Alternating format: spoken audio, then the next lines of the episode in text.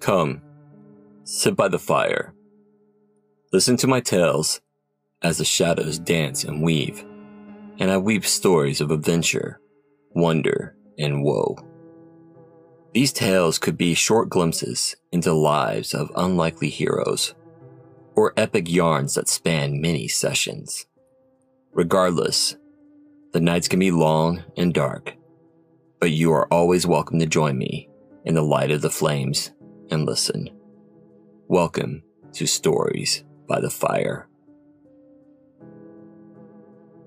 In a quest to find her young son Evan, pregnant mother Erin Dearborn journeys through a world of darkness and confusion. There she encounters monsters hiding in shadows, abandoned amusement parks, and the unexpected help from her long-dead mother, Marsha. When the two mothers find the missing Evan, he is trapped on an island in a pool full of predators. Erin desperately braves the dangers and swims to her son, only to find him staring at the sky with lifeless eyes. But this is not the end of their journey, for not all is as it seems in the world of Leaves and Shadows. Welcome to Stories by the Fire. Chapter 7, Swimming. A whimper escaped her throat. Evan, come on, baby. Say something. Please, say anything. He remained silent. She pressed her chest and forehead to his. He felt so very cold and limp. Was he even breathing? She stared at his chest, but the growing darkness and tears were blurring her vision. Despair began to anchor itself deep within her core. Erin's breath came in ragged gasps. Please don't be dead. Please don't be dead. She thought over and over as she started to rock him instinctively.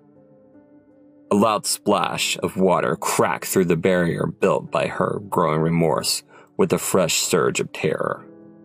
Her head snapped up and she warily scanned the surrounding area for the source of the noise. She was startled by something that stirred below the surface of the leaves at the far edge of the island. The beast was using the shadows to crawl up onto the island. Erin clutched her son even harder to her chest and began to slowly back away from the moving leaves. Another dark voice, sadistic and devoid of warmth, all too familiar to the one before, spoke inside her head. It's too late for you, Erin. You cannot escape us. Your son is ours now. We took his life, and his spirit will now be trapped here with us for all of eternity. She could feel a cold chuckle reverberate within her skull. But don't worry. You will soon join him.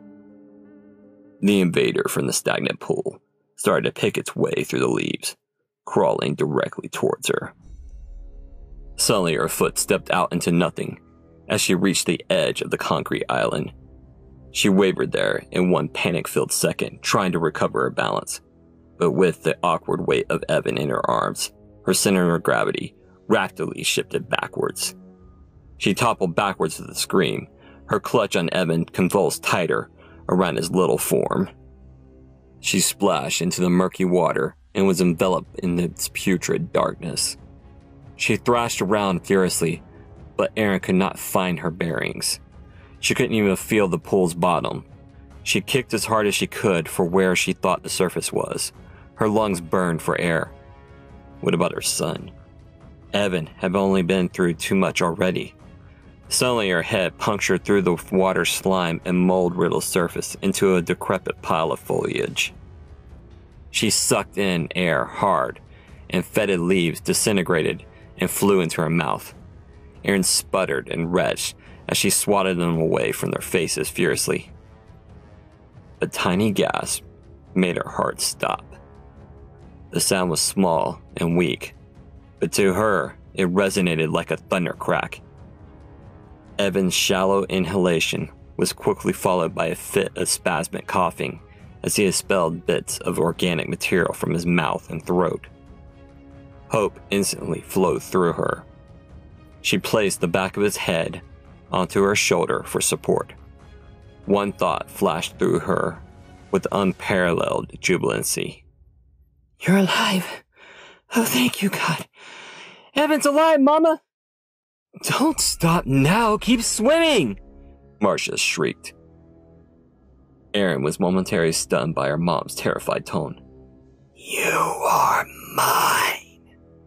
The dark thing's voice ripped through her, shattering her momentary celebration.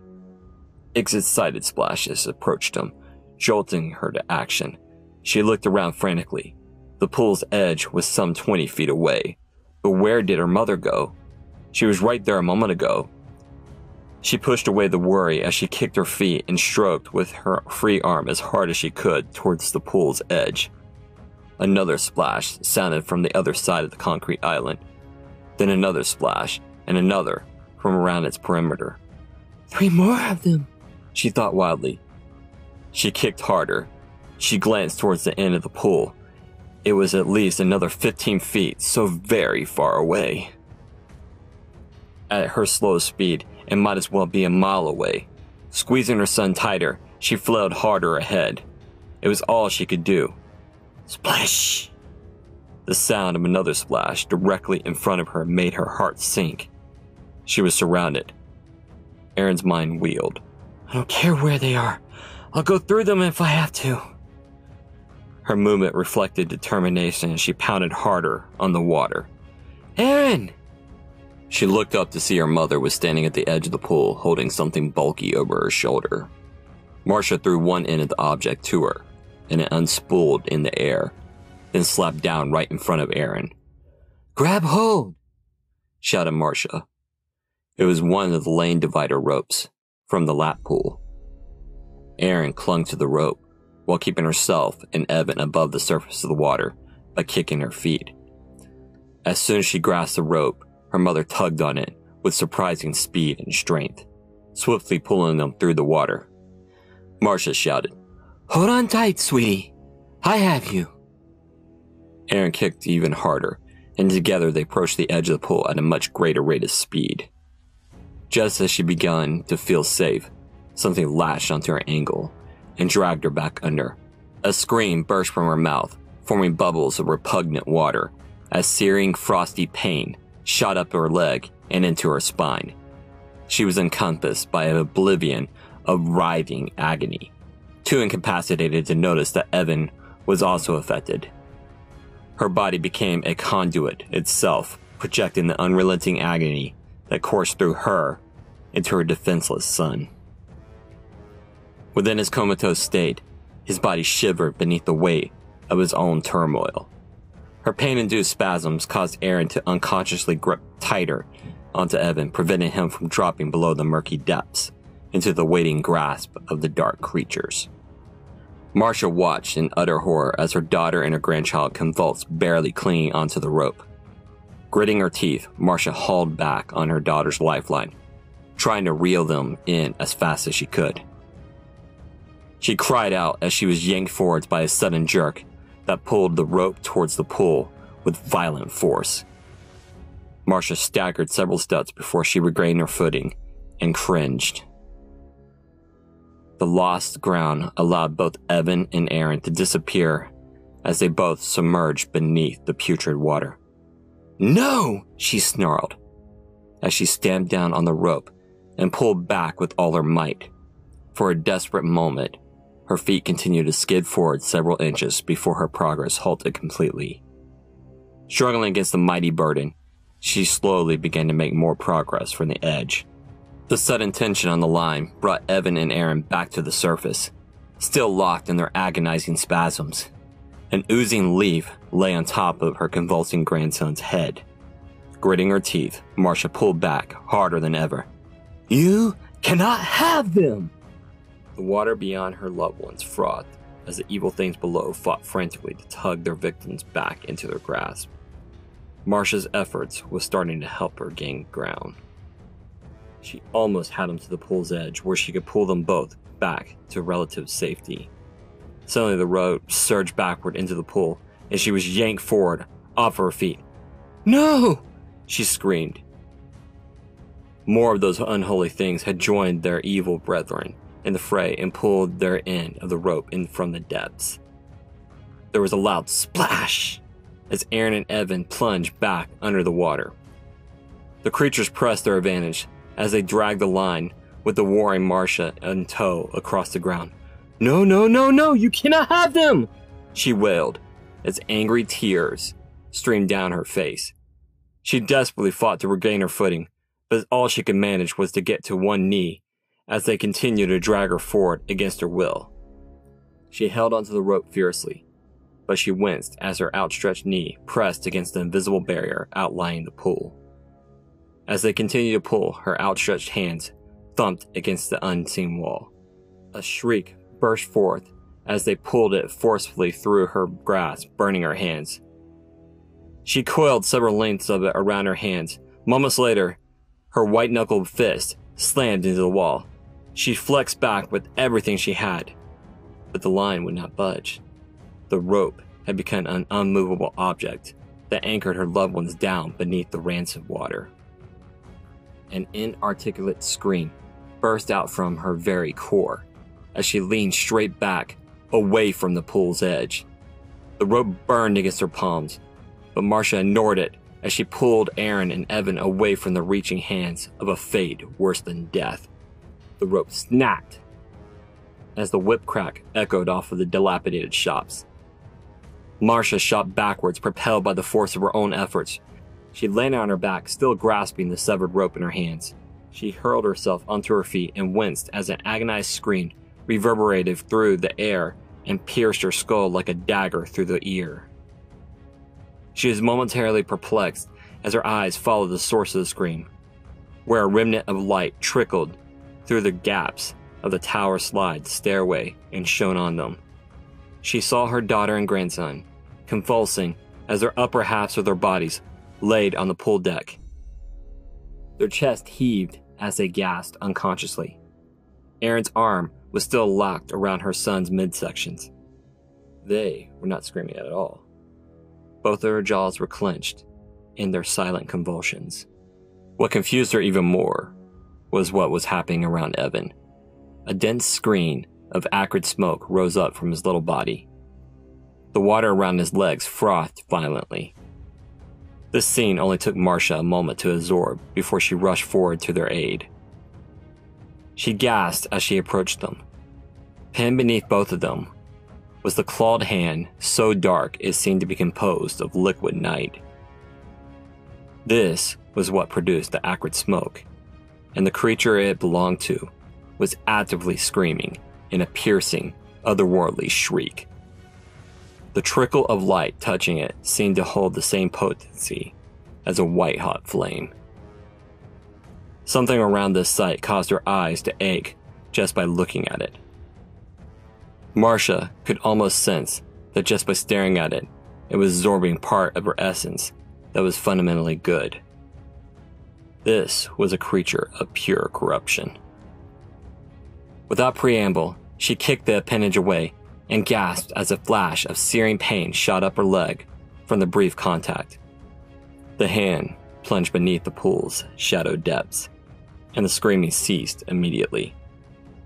In the echoing silence that followed, she could sense a whimpering of pain that hung in the air. Marsha wasted no time as she grabbed both of them and dragged them completely out of the water, away from the wretched pool. She knelt and shook them urgently. "Erin, speak to me. Come on, honey. Say something." Erin suddenly bolted upright and retched violently. Streams of brackish liquid poured out of her mouth and nose, splattering all over herself and the ground in front of her. She finished with a period of spasmodic coughing that left her wheezing. Marsha held her daughter's hair back until she finished sputtering. "How are you, Erin?" Marsha asked when her breathing finally eased. Erin shook her head and croaked, "Better than a few moments ago." "How's Evan?" she demanded. Erin looked around and saw him beside her. Her momentary disorientation was erased as she gently picked him up and held him to her. His body limply complied, but his head rolled back. She cupped it in the crook of her arm and looked him over more thoroughly.